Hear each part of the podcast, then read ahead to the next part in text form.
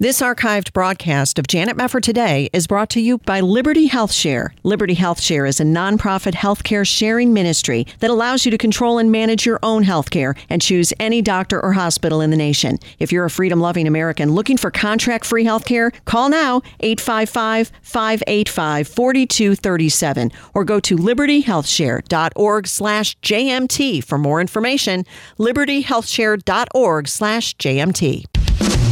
This is Janet Mefford today. Our confidence is in Christ alone. Are we going to stand with God come what may? If the Word of God says it, I believe it. And that's the way it is. And now, here is Janet Mefford. Great to have you with us again today. There is so much just in the news to make people feel hopeless these days terrorism and crime and lawlessness and the breakdown of the family. It just goes on and on and on. But as Christians, we know that we have hope, and that is because of what Jesus has done for us. How can our hope in Christ change our lives and the lives of those around us, especially when everything around us tends to look hopeless? Well, we're going to talk about it today with former atheist and Christian apologist Lee Strobel, who serves as professor of Christian thought at Houston Baptist University. And we're going to be discussing his book. It is called The Case for Hope Looking Ahead with Confidence and Courage. And Lee, this is great timing, and it's wonderful to have you here. Well, thanks, Janet. Wonderful to be with you. Thank you. What do you make right now of the state of hope in America? Well, you know, it's interesting that George Gallup um, uh, said um, 30 years ago, and, and you, you listen to this quote and you say, wait a second, he could have said this today. Uh, he said, People in many nations appear to be searching with a new intensity for spiritual moorings. Hmm. He said, One of the key factors prompting this search is a need for hope in these troubled times. So he said that 30 years ago, and I, I think that's true more today than ever. That in these times, as you mentioned, some of the crises that are going on in our families, in our in our nation, in our world, uh, people are looking for hope, and so they're searching for spiritual moorings, for spiritual grounding. And that's good news, I believe, for the gospel, because Jesus does provide what Hebrews talks about an anchor for our soul, a mooring for our soul. Absolutely. And you contrast this with some of the other ways of thinking in our society. We have people who have a lot of wishful thinking, or they're just yeah. optimistic, or they have hopeful dreams. I right. think it's really good that you contrast these things, though, with biblical hope. How would you best contrast? the, the first category against what Scripture says is our hope? Well, you know, I think when people talk about hope, often they mean wishful thinking, which is the kind of thing that you know you blow out your uh, birthday candles on your cake, and you kind of have this uh, this wishful thinking that oh, my year next year is going to be better than last year, or, or I, I, I hope I have good health this year, or we hope our stocks don't plummet, or whatever this hope. But our hope really has no power to change reality. It's just kind of you know things that we wish for. It's wishful thinking, and then there's blind optimism, which is sort of putting on rose-colored glasses and seeing everything in a purely positive light, which is a good thing to see things positively, but sometimes we go overboard and um, we kind of avert our eyes from the trouble of the world and kind of stick our head in the sand. That doesn't change anything either.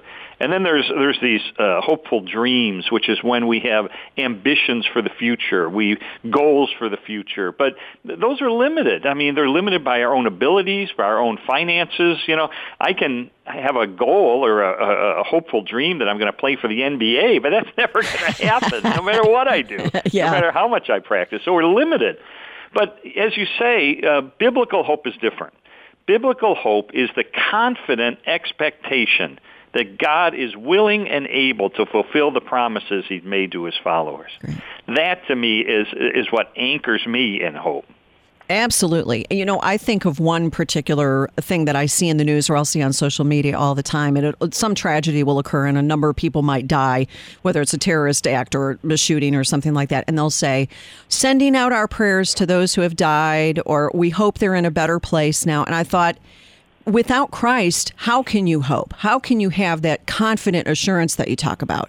Yeah, that's exactly right. Um, Hebrews says, "Let us hold unswervingly to the hope we pro- uh, profess, for He who promised is faithful." Right. Because we have a faithful God, because we have faith in Jesus Christ, who by His death and resurrection demonstrated His power over life and death, um, that gives us hope You know, Jesus was different than other religious leaders. A lot of other religious leaders um, would talk about pain and suffering that we endure in this world as being maya or illusion. It's really illusion. But Jesus, unlike those leaders, was honest. You know, he said, um, um, you know, in this world, you are going to have trouble. Right. He was honest. This Right. is a sin-stained world in which we live.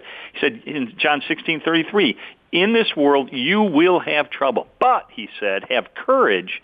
Because I have overcome the world. Right. And because he has overcome the world, we know that we will overcome the world ultimately, and that he will open the door of heaven for all who follow him. Yes, it's so awesome. Now, everybody knows that you were an atheist and before you became a Christian. And w- when you reflect back on those days, did you feel hopeless at the time? Boy, I tell you, there are times when I definitely did. I remember when our daughter was born and almost died. Uh, the doctors weren't sure what was wrong with her, but she was in intensive care. They told us to prepare for the worst. And, you know, at that moment, being an atheist, my wife was agnostic. We didn't have anything to anchor our hope to. And, um, you know, when when you you hope, of course, things are going to turn out. You hope that she's going to get well. You hope that she's going to be okay. But the only way hope has any real power is when we anchor it to the God who has real power. Right. And so we didn't have that, and so it was a frightening time to be facing, uh, you know, a personal tragedy like that, and uh, not have anything to anchor your hope to. Um, you know, we could wish all we want, but it doesn't change the circumstances.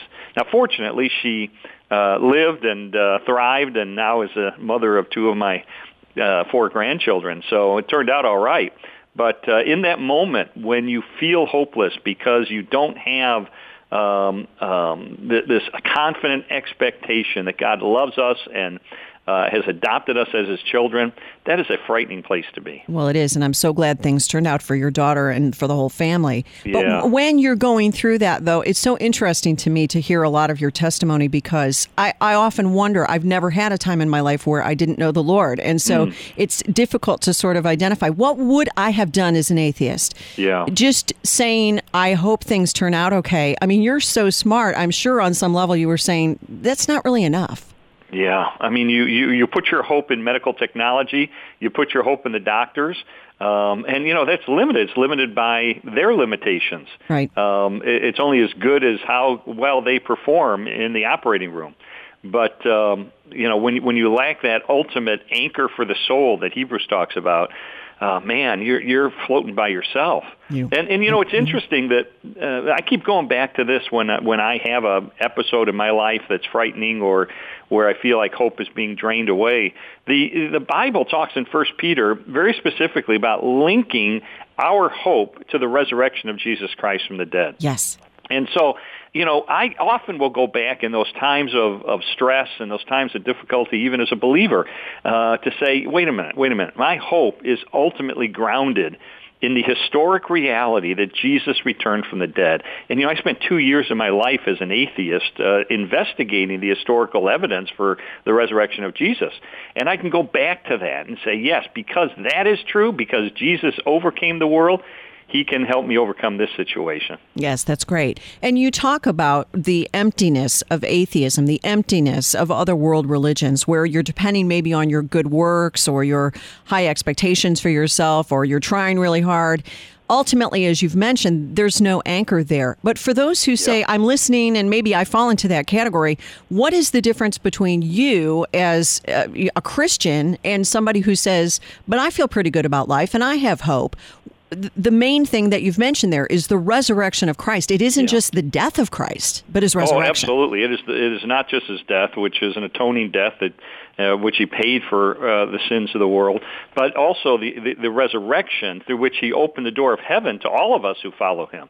And you know, I go back to the evidence of that. Um, you know, we look at the evidence for the execution of Jesus that he was truly dead. We've got not only multiple accounts of this in the documents that make up the New Testament, but we've got five ancient sources outside the Bible confirming and corroborating his execution.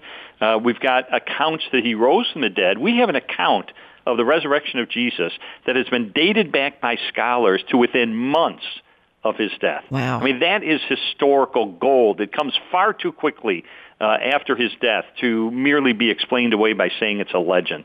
Uh, so we have very immediate reports of his resurrection. We have the empty tomb. And, you know, even the opponents of Jesus implicitly admitted the tomb was empty because when the disciples declared that Jesus had risen, um, what they said was, oh, well, the disciples stole the body. Yeah. So they're conceding the tomb was empty, um, but then saying that um, we can explain that away. Isn't that and interesting? Hang on just a second, Lee. We're going to come back talking about the case for hope with Lee Strobel. Stay with us.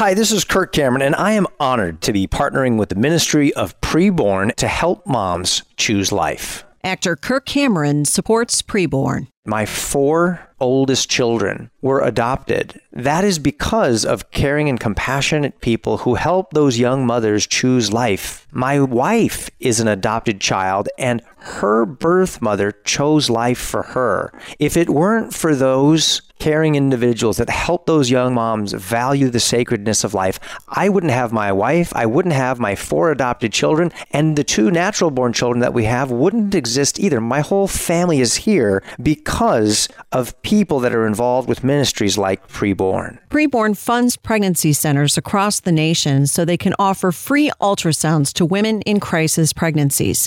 Ultrasound is a game changer because when abortion minded women actually see their babies in their wombs for themselves, 80% of the time, they choose life.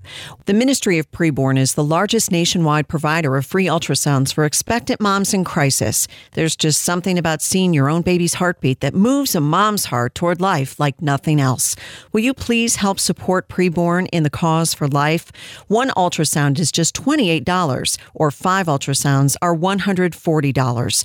And now, through a matching gift, your gift will be doubled, rescuing 10 babies' lives. To donate, just call 855 402 BABY. That's 855 402 2229. All gifts are tax deductible. That's 855 402 BABY. Let's do more than talk about abortion. Let's save some lives. Please call now with your gift 855 402 BABY. That's 855 402 BABY. 855 402 2229. Or there's a banner to click at janetmefford.com. You're listening to Janet Mefford today. And now, here's Janet. We are back on Janet Mefford today. Our hope is built on nothing less than Jesus' blood and righteousness as the great hymn puts it. And we have so many passages about hope. I think of Romans 5, for example, where Paul is talking about being justified through faith. And because of that, we have peace with God. And we boast in the hope of the glory of God. And hope does not put us to shame because God's love has been poured out into our hearts through the Holy Spirit who's been given to us. Lee Strobel is joining us. We're talking about his book, The Case for Hope. And you were making a great point. We were talking about some of the evidences of the resurrection of Jesus mm-hmm. upon which all of our hope is based. And you even mentioned how interesting it is that even the detractors admitted the tomb was empty. So where do you go from there?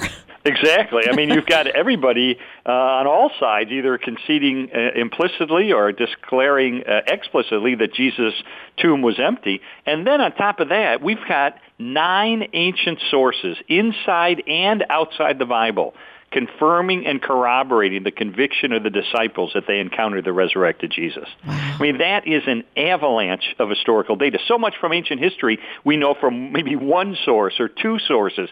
We've got nine ancient sources, not just in the Bible, but outside the Bible confirming that the disciples encountered him. And of course, it transformed their lives and their willingness to suffer. We have seven ancient sources to, uh, showing that the disciples were willing to live lives of deprivation and suffering as a result of their proclamation that Jesus had risen. Right. So we've got strong historical data that uh, the resurrection of Jesus is not just a legend, it's not make believe, it's not wishful thinking, but it is a actual historical event upon which we can anchor our hope. That's right. Well, you were mentioning uh, Mike Licona in the book and his minimal Yeah. facts defending the resurrection. A lot of people will know Mike Licona, another apologist.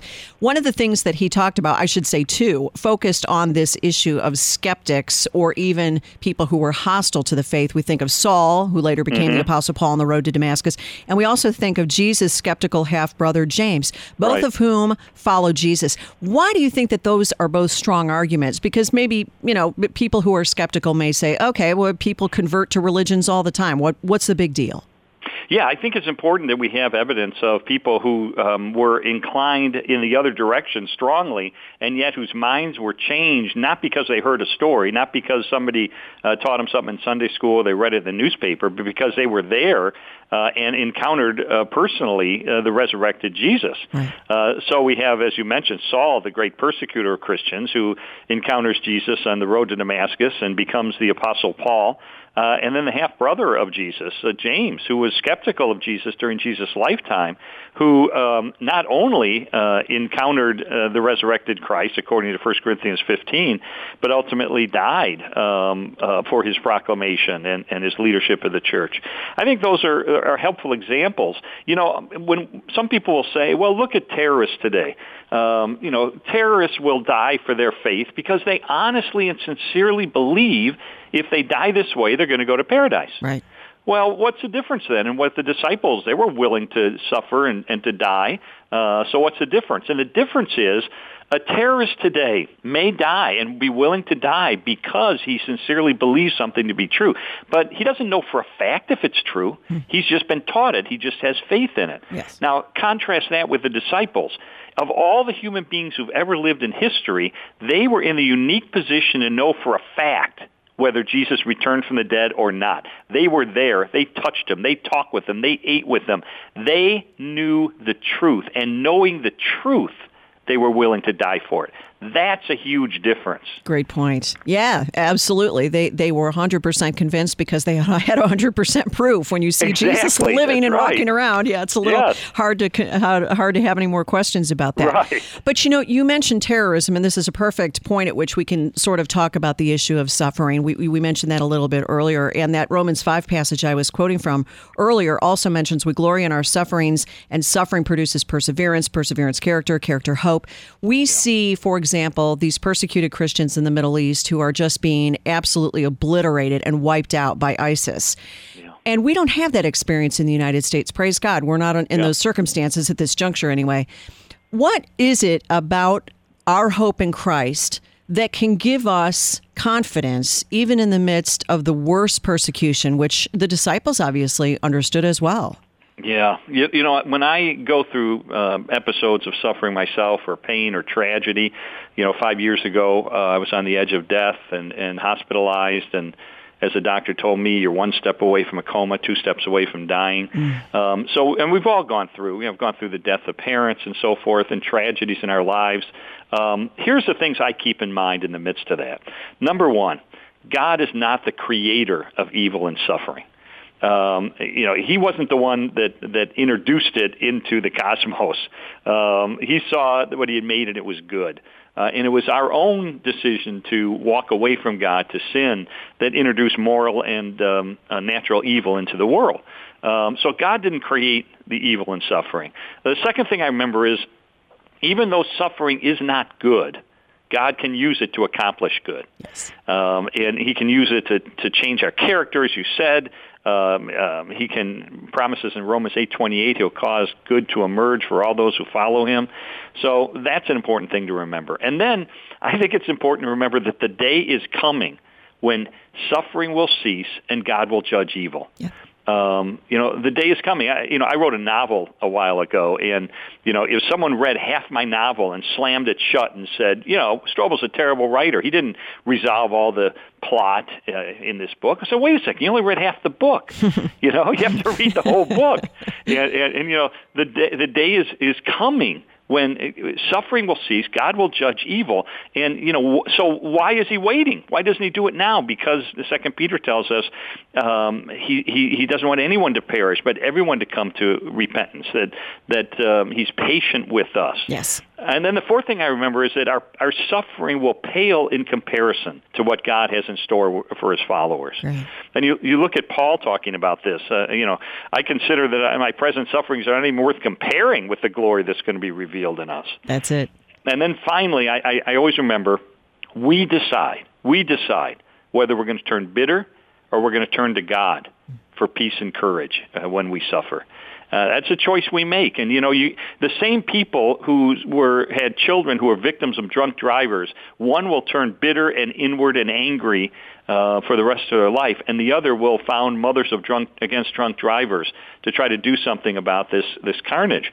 Um, so you know, people respond in different ways to uh, pain and suffering, and and I think we have to make that choice. Um, and, and I think the best choice, you know, Psalm 34 says, "The Lord is close to those who are brokenhearted. He saves those who are crushed in spirit. His, his arms are open to us." Um, he isn't some distant and, and disinterested deity, but Jesus entered into our suffering uh, and endured suffering probably worse than I'll ever endure. Right. Um, and he did it why? Because of his love for us to open the gates of heaven. Absolutely. You know, a lot of Americans that I talk to, Lee, and you probably talk to a lot of people too who say these sorts of things, are they're very depressed right now, Christians, Yeah. as we look at what's going on in the United States. We've seen gay marriage forced upon us. We've seen cultural decline. We've seen the economy, et cetera, et cetera. We know what's going on. Yeah. And there is a lot of depression and a lot of anxiety, not because they don't have the hope of heaven, but because we're saying our world is being turned upside down and we're not really sure what we're supposed to do. How do you speak to Christians about that issue? Yeah, you know, the, the Bible says um, we're to be salt and light in the midst of a culture that is dark and is headed down the wrong path. Um, you know, the, Jesus looked out at a group of people in Matthew chapter 5 and said, you're the salt of the earth. You're the light of the world. Right. And he told us to shine his message of hope and compassion and grace and forgiveness and eternal life, his message of justice and peace, to shine that message into dark areas of despair.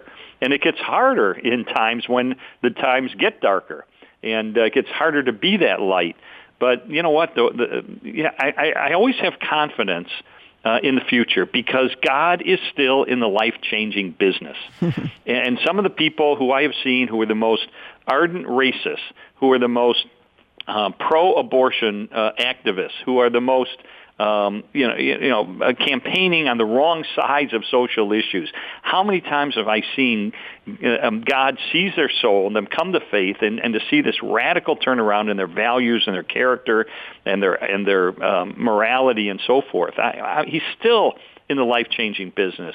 I've seen him change my own own life. I've seen I have friends who've been on death row as murderers, so I've seen him change their life. I've seen uh, my friend Ron, who was a street gang leader, shot a guy in the back, and how God transformed Ron's life. And um, another friend who was a, a racist who became a pastor of a multiracial church. I mean, th- there is hope in this world because God hasn't given up on this world yet. Right. And and you wonder at sometimes why doesn't he just walk away from the United States? What is this? Why doesn't he just wipe the the dust off his sandals and walk away? The nation killing its unborn at the rate we do. This nation that is is flaunting uh, biblical morality the way that we do. Why doesn't God just walk away?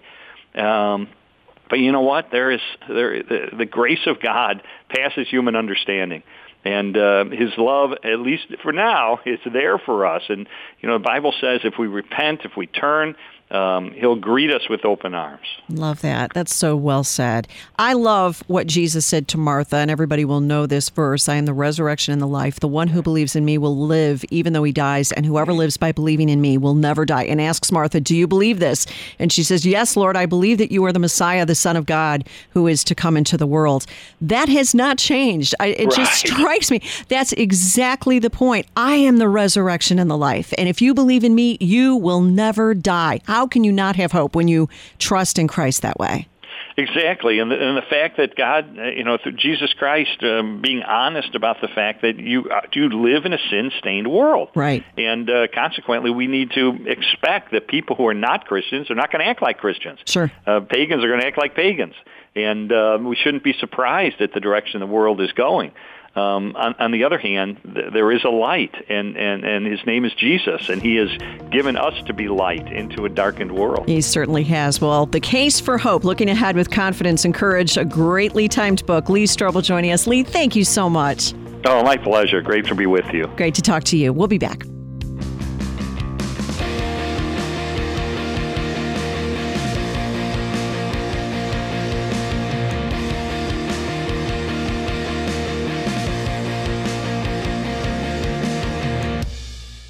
This archived broadcast of Janet Mefford Today is brought to you by Liberty HealthShare. Liberty HealthShare is a nonprofit healthcare sharing ministry that allows you to control and manage your own healthcare and choose any doctor or hospital in the nation. If you're a freedom loving American looking for contract free healthcare, call now 855 585 4237 or go to libertyhealthshare.org slash JMT for more information. libertyhealthshare.org slash JMT. This is Janet Mefford today. And now, here's your host, Janet Mefford. Welcome back to Janet Mefford today. Romans chapter 12 gives us a great admonition on the way the Christian ought to live and the way he ought to think. Paul writes, Therefore, I urge you, brethren, by the mercies of God, to present your bodies a living and holy sacrifice, acceptable to God, which is your spiritual service of worship. And do not be conformed to this world, but be transformed by the renewing of your mind, so that you may prove what the will of God is, that which is good and acceptable and perfect. Great passage. And we could also add to this Proverbs 23 7, which says, For as a man thinks in his heart, so is he. But how do we win this battle for our minds when we still battle with sin and the world and the flesh and the devil and the problems that we all face in our everyday lives? How do we truly honor the Lord with the way we think? Great subject, and we're going to talk about it today with Lance Hahn, who is senior pastor of Bridgeway Christian Church in Rocklin, California, and author of the book we'll be discussing called The Master's Mind The Art of Reshaping Your Thoughts. Lance, it's great to have you here. Thank you so much for joining us. Jen, it's a huge honor just to be on your program. Thank you. Well, my honor is having you here because I love this subject and I think this is a fantastic thing to address with the body of Christ. What is so important, do you think, just as a pastor, about this art of reshaping your thoughts? What really brought you into the realm of thinking about this in the first place as an important subject for you to address? Yeah, I think it became very personal very early. So, for example, uh, my first book that I wrote, I wrote about the fact that I have had panic disorder since I was six years old. Mm. Back then, we didn't know what that was, but but the very heart of that is irrational thoughts.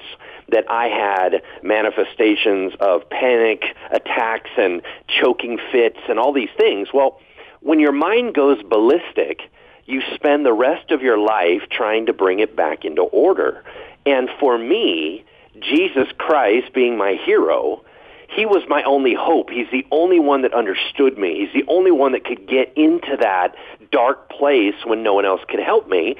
And I knew that the only way to make things relatively right was to align my thoughts with his and let his mind kind of take over my mind. Wow. That is horrible, though, and especially as such a young child to have panic disorder like that. And for somebody who's never gone through that, that involves just what? Just, you know, getting all upset and being able to, un, you know, calm yourself down, being unable to really function in some respects. Was that kind of paralyzing for you, and is that still a problem for you?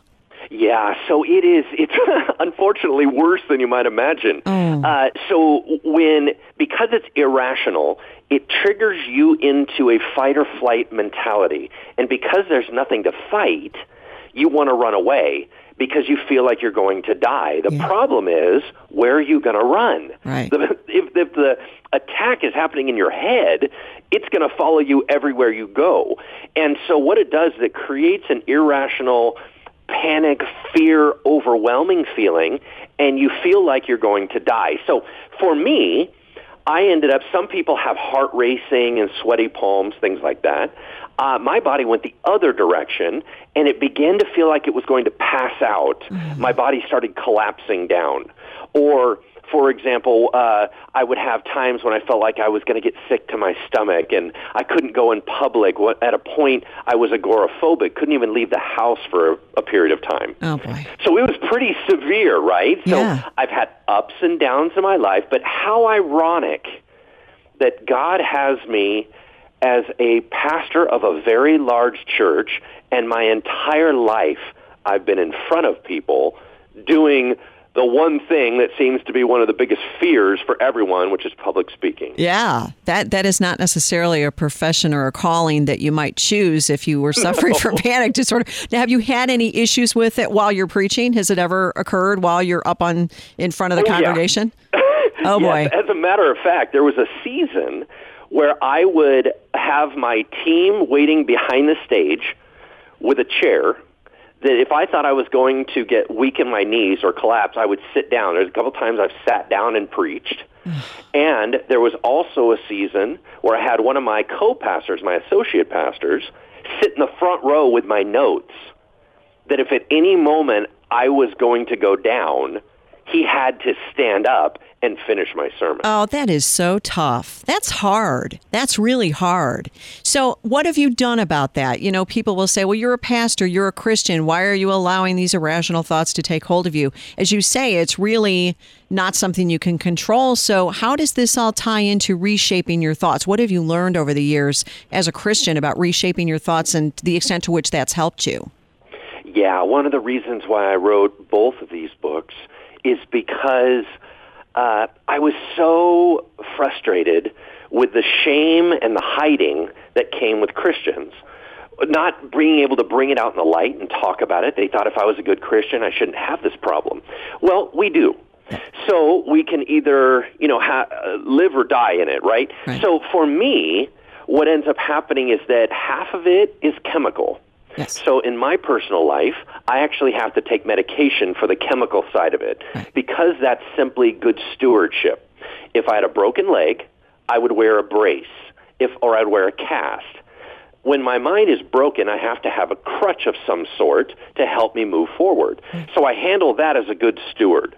The other half of it is really warfare in the mind. And this is really what I wanted to dig into with this book, which is as we are supposed to, because of what Jesus bought for us, we are supposed to be the masterminds of our own minds so we could submit them to the true master of our minds who bought it on the cross, right? Yes. So if that's the case, then everything has to do with submitting our minds to allow the Holy Spirit to renew our minds so we start thinking like Him and let Him call the shots.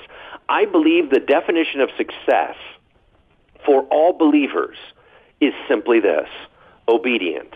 Yeah. Because God doesn't need us, He allows us to partner with Him. And in order to do that, He gets to say what's important and what's not. He gets to say what's real and what's false, what's fantasy. He's the dictator of reality. And so I wanted to write a book that talked about how do we allow Him to shape our worldview, not our own crazy, passionate minds.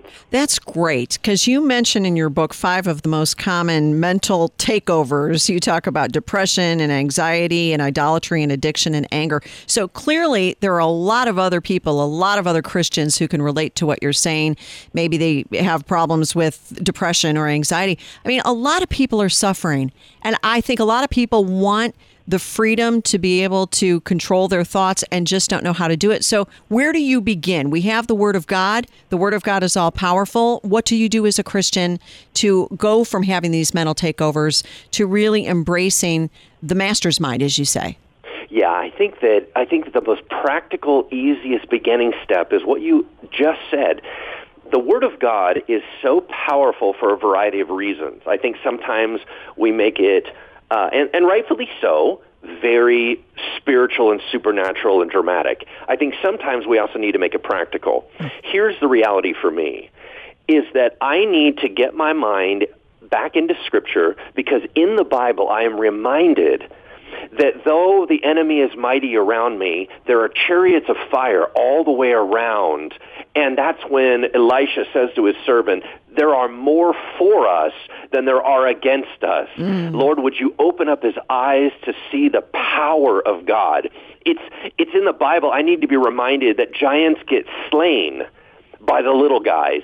It, it's I need to be reminded that that Shadrach, Meshach, and Abednego not only walked through fire, but there wasn't even the smell of smoke on their clothes. Right. That means that I have a victorious God, that the world is not just simply random, that God is the one that is in charge and reigning on the throne, and when I get my head into a practical space where I am victorious with the Lord, things begin to come back in alignment and calm down. That's so true. There's so much to flesh out in what you just said. And one of the things I want to delve into a little bit when we come back from this break is something that you have said here, Lance, that a Christian's entire identity needs to be shaped by the reality of what Christ did on the cross. I love that you said that, and I want to talk more about that when we come back. Lance Hahn with us, The Master's Mind, The Art of Reshaping Your Thoughts, his book. We'll return right after this on Janet Mefford today.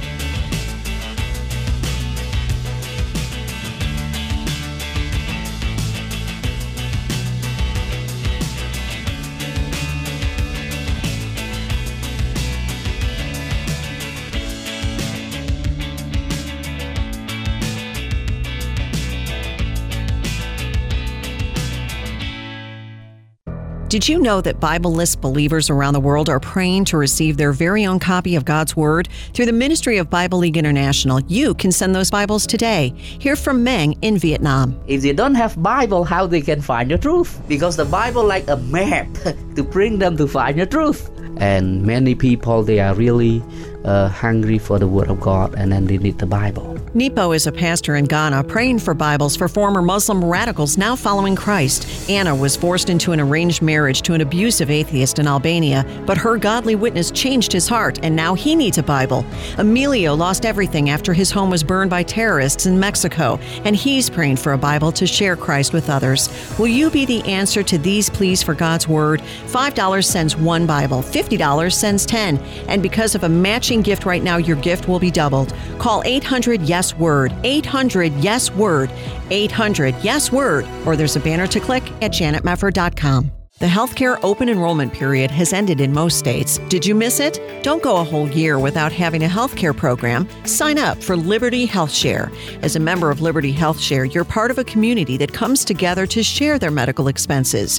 You can sign up now with memberships starting as early as the following month, and there are no contracts or commitments. Programs start as low as $349 per month, and there's no network, so you can choose your own doctors and hospitals. Liberty Health Share is a nonprofit ministry, not insurance, so your money goes toward helping other members with their eligible medical expenses. And in your time of need, other members are there for you too. You can feel good knowing you're part of a community of like-minded individuals who understand the importance of people coming together to bear one another's burdens. Find out more at libertyhealthshare.org slash JMT. That's libertyhealthshare.org slash JMT or 855 585 4237. You're listening to Janet Mefford today. And now, here's Janet. Welcome back to Janet Mefford today. The Bible has an awful lot to say about our thoughts. Romans 12 tells us not to be conformed to this world, but to be transformed by the renewing of our minds. We remember Isaiah 55 8, where the Lord says, For my thoughts are not your thoughts, nor are your ways my ways. The question is, how do we bring our thoughts into alignment with the Master's mind? It's the name of the book by Pastor Lance Hahn, who's joining us today. So, Lance, I, I mentioned before the break this great quote that you've got in your book A Christian's entire identity needs to be shaped by the reality of what Christ did on the cross. Can you talk a little bit about the connection between what Christ did for us and what our identity should be?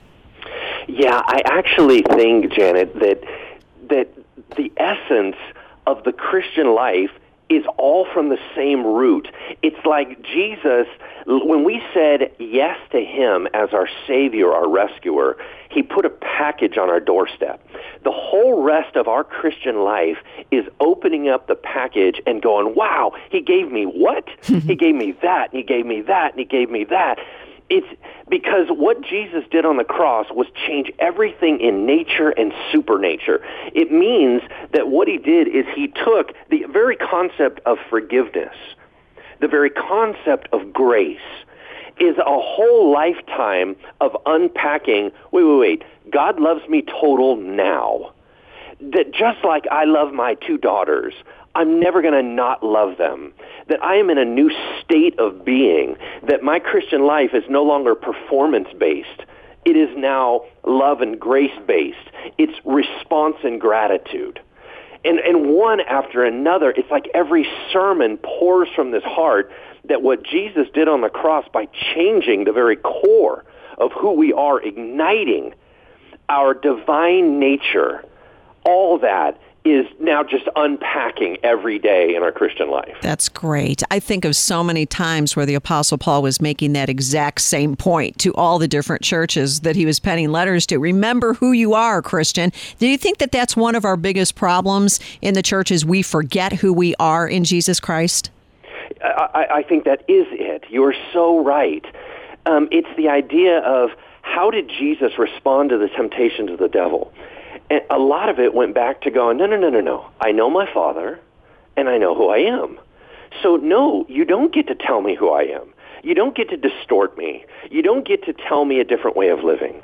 I know who I am. And if you read just what you said, Janet, you're so brilliant, is that Paul, before he would go to a challenge, he would remind them of identity yeah, every time. He did. And the reason why the Bible has so many challenges for us or calls to live higher is because we were built to already. Good. Yeah, that's a great point. Really great point. Now, one of the things, Lance, that comes to mind when you're talking about embracing our new identities and our callings in the Lord is something else that you mentioned in the book where you say we don't sin because we don't love God. We sin because we don't fully understand and embrace these new identities and callings that we have from the Lord. So, when we're talking on the one hand about anxious thoughts or depressing thoughts. There's the other component, which is sinful thoughts. And this is an area we all struggle in. I thought something really mean. Nobody knows I actually thought it, but the Lord knows I thought it. This is a, a point of daily struggle. I know I struggle with this. I'm sure everybody does who's listening to some extent.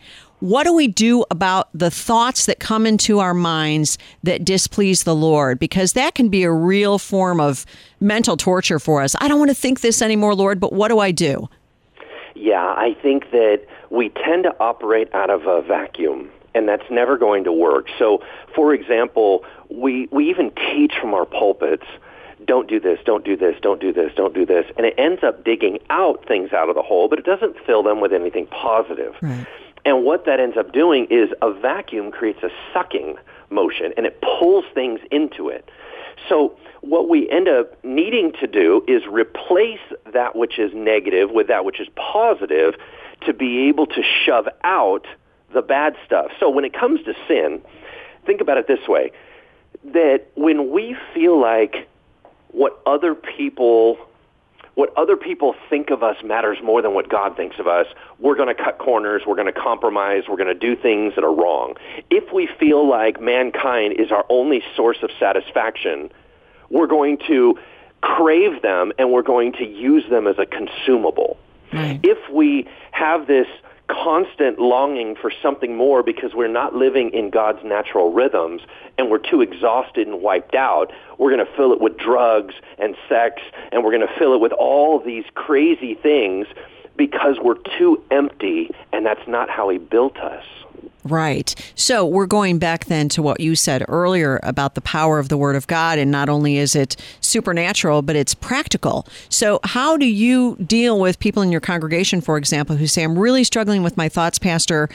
I'm reading my Bible. What do I do as a Christian to apply the Word of God to my life in a way that will affect my thoughts?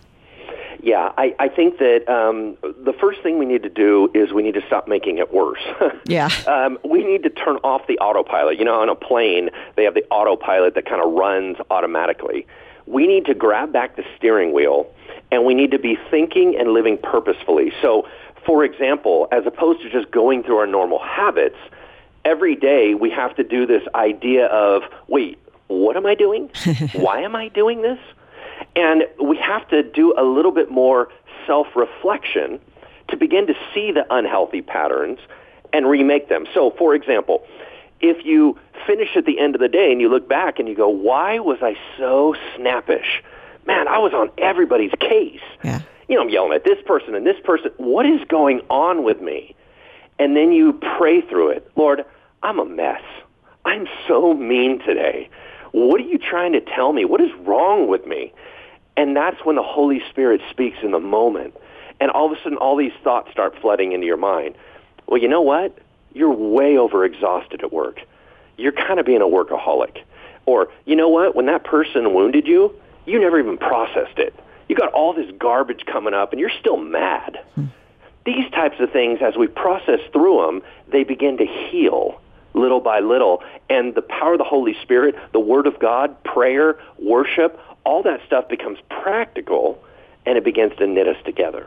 Those are really important things, as is something else that you said earlier, Lance, which is the importance of obedience. You say in the book, we no longer have to sin. I, and I'm so glad to hear that because sometimes I will read Christian books or I'll read an article from a Christian who says, well, we're going to be sinners until Christ redeems us finally, and we're in heaven with him, which is absolutely true. But there doesn't seem to be an awful lot of discussion, or at least the, the extent to which I think it's needed that as a Christian, because you are now uh, someone with a new nature, you've been born again by the Spirit of God, you are a new creature in Christ, that you do have an obligation. Jesus said, If you love me, you will keep my commandments. Can you talk about the importance of obedience in the Christian life? Yeah, right there. I was saying, man, you need to fill my pulpit. That was good preaching. Right no way. That was, that was so good, so good. Um, yeah. So the obedient. Here's here's the thing that I think we forget we keep thinking that we are just like the world. But you have to remember, the world does not have the light on, which means they have no option but to sin. Yeah. And, and you go, well, that's not true. They can be good people. I'm not talking about morality. I'm talking about sin. Sin is anything contrary to the nature of God. Yes. If they do not know the Lord, if they do not have the indwelling presence of the Holy Spirit, then they cannot align with someone they do not know. Therefore, their only option is to sin. But the moment Jesus Christ rescues us and the Holy Spirit comes to indwell us and the light turns on, you now know the one. You now are hearing from the one. You now have a different reality like the matrix. It comes alive in your world and you know what's real and you now can choose to pursue the Lord. You no longer have to sin. It is actually suddenly a choice for you, and that's why God says, whoa, whoa, whoa. You keep saying that you can't do this. I've given you everything you need for life and godliness. Yeah. Man, I have given you power. I have given you authority. I have given you an identity. So the idea that you have to somehow fall is just not practical anymore. Mm. So don't let yourself be fooled. That is so well said. And I think that gives a lot of people hope because we're finally understanding more about the grace of God and the message of the gospel of Jesus Christ. He has set you free to have an abundant life. And I think it's just a, a great book, The Master's Mind, The Art of Reshaping Your Thoughts. Lance Hahn with us, who is senior pastor of Bridgeway Christian Church in Rocklin, California. And such a joy to have you here, Lance. It was great to have you. Thank you so much. You are amazing. Thank you for the opportunity. Well, it's my pleasure. God bless you. Lance Hahn, again, the name of the book, The Master's Mind. Thank you for joining us here on Janet Mefford today. We'll see you next time.